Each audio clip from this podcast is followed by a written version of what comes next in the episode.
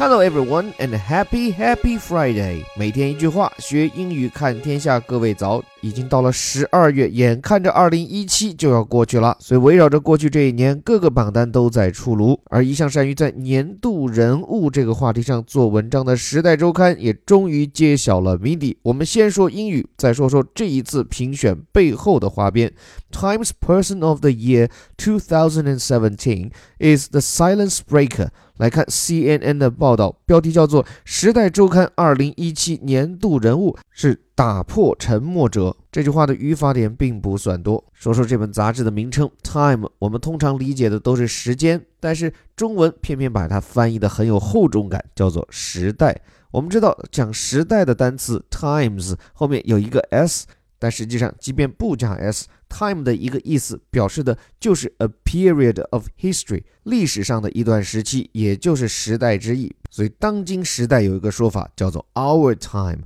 我们的时代，其实指的就是当下。这里面，《时代周刊》的这个年度评选活动 Person of the Year 年度人物，是从1920年代就评起。就去年的时候，我还专门就此写过一篇文章，有兴趣的小伙伴可以找来看一看。说这个二零一七年的年度人物是 The Silence Breakers，这个说法其实很有意思。Silence 表示沉默，很好理解。关键后面这个 Breaker 它其实是一个活用，Break 指的是突破，甚至有种靠暴力来砸碎的意思，所以加上 er，Breaker 表示的是突破者。重点这里还是一个复数，breakers 表示突破者不止一人。更具体来看，Time Magazine has named the silence breakers, representing people who came forward to report sexual misconduct, as its person of the year。说《时代周刊》刚刚把这些打破沉默者列为他家的年度人物。这个句式结构我们先要搞清楚啊。Time Magazine 这是主语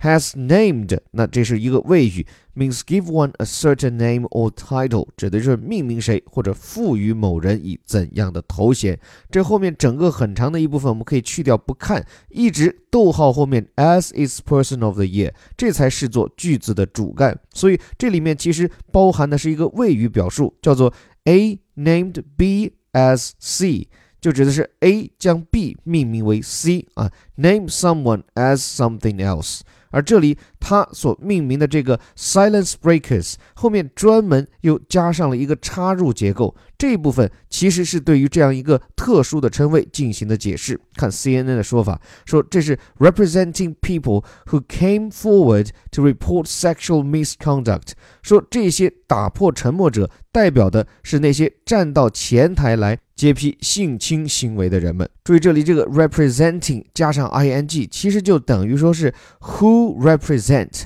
这个词的发音有时候有点绕，不过可以把它当做绕口令来练一练英语口舌。represent represent，注意这里面两个 re，第一个发的是 re 啊，那个 e 字母发的是 e，后面这个拼写 re 发的是 re 啊，这里面 e 字母发的就是 e 啊，所以是 represent。Represent 指的是代表，跟它相关的一个衍生词，比如说我们的人大代表叫做 people's representative 啊，representative。那么这里所指的这些 silence breakers 打破沉默者，他们代表的是怎样的人呢？People who came forward to report sexual misconduct 是这些。站出来啊，came forward，往前一步，意思就是勇敢站出来，来报道或者说是报告、揭批、report sexual misconduct，这是一个概述。我们知道跟性有关的这种不端行为 misconduct，既可能是性骚扰 sexual harassment，以前微头条多次讲过，大家在这里再唤醒一下记忆。另外呢，也可能会包括了一些性侵，这个侵害可以用 assault。或者有时候讲的更宽泛一点，可以用 attack 这样表示进攻的单词。不过，不管是性骚扰还是性侵害，最后都可以把它视作是 sexual misconduct，叫做与性相关的不端行为。我不知道一直关注我们微头条的小伙伴有没有觉得，很多时候看新闻就像在看连续剧。在过去的这八十多期微头条当中，我们不止一次的和大家分享美国正在刮起的这股反性侵行为的风暴。这起风暴的开端，大家是否还记得？是由《纽约时报》和《纽约客》率先爆出来的大牌的好莱坞制片人 Harvey Weinstein，他对于多位女星在长达三十多年的时间里图谋不轨，甚至其中有一部分已经指控他对他们实施了实际的性侵。自那以后，这场风暴席卷至今，多少大公司的老板，多少演艺界的明星，多少新闻界的名主持纷纷落马。并且随着越来越多的女性选择站出来，现在在美国的互联网上还兴起了一个叫做 Hashtag #MeToo 的行动。其实这个行动在几年前就已经发起，但最近这段时间被点燃到了峰值。它就是一个 Hashtag，也就是我们所讲的井号，后面是 MeToo，我也是。这其实就是引导广大女性对于生活当中所遭遇的那些看似难以启齿而又无力去抗争的性骚扰行为的一种发声。在大家今天看到的《时代周刊》的封面上，五位代表女性，其中最熟悉的当属 Taylor Swift，也就是梅梅。她在今年是刚刚打赢了一场针对自己的咸猪手官司。而在接受这期《时代周刊》专访的时候，我觉得她说的这一番话特别的打动人心。Going to court to confront this type of behavior is a lonely and draining experience. 就说上到法庭去面对这种性骚扰的行为，其实是一件孤独也是耗费精力的事情。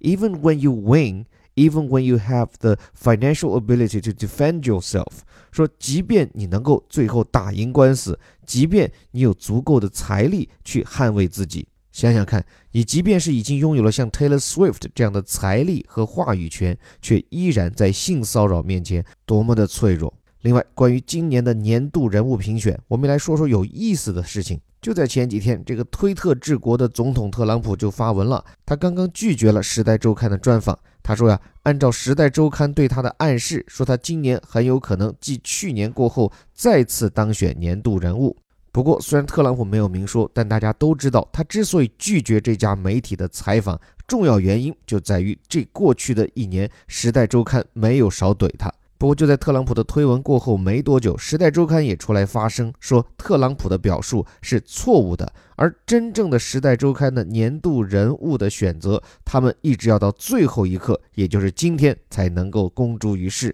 所以今天当《时代周刊》最后的结果出来，特朗普只是作为年度候选人屈居第二，而咱们中国的国家主席是名列第三。那我看到很多美国人现在已经议论开了，说到底是特朗普之前自作多情，现在被《时代周刊》打脸，还是这家杂志为了绷面子，在被特朗普拒绝以后，临时的换了年度人物？那我想这一切很可能将成为一桩无头悬案。不过坦率讲，这几年的《时代周刊》确实让人感觉到越来越玩封面党、标题党，在噱头以外，似乎正在丧失一本严肃杂志的厚重感。特别像是今年这个 Silence Breakers 的这样的一个结果，我认为他也过度的把视线局限在美国国内，而没有意识到在美国本土以外对这起事件的关注其实没有那么大。所以这不过是一本曾经很有含金量的杂志给出的一份并没有那么有含金量的榜单，在吸引人们一时的视线，成为一时的谈资以后，我们其实可以一笑而过。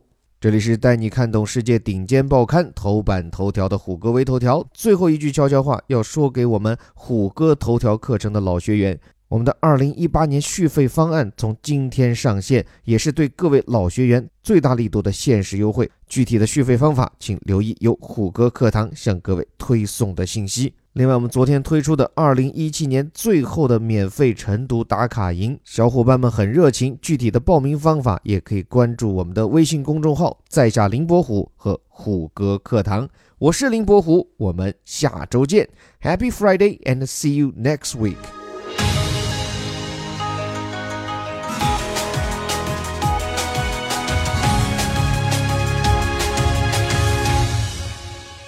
Times Person of the Year 2017 is the Silence Breaker. Time magazine has named the Silence Breakers, representing people who came forward to report sexual misconduct, as its Person of the Year.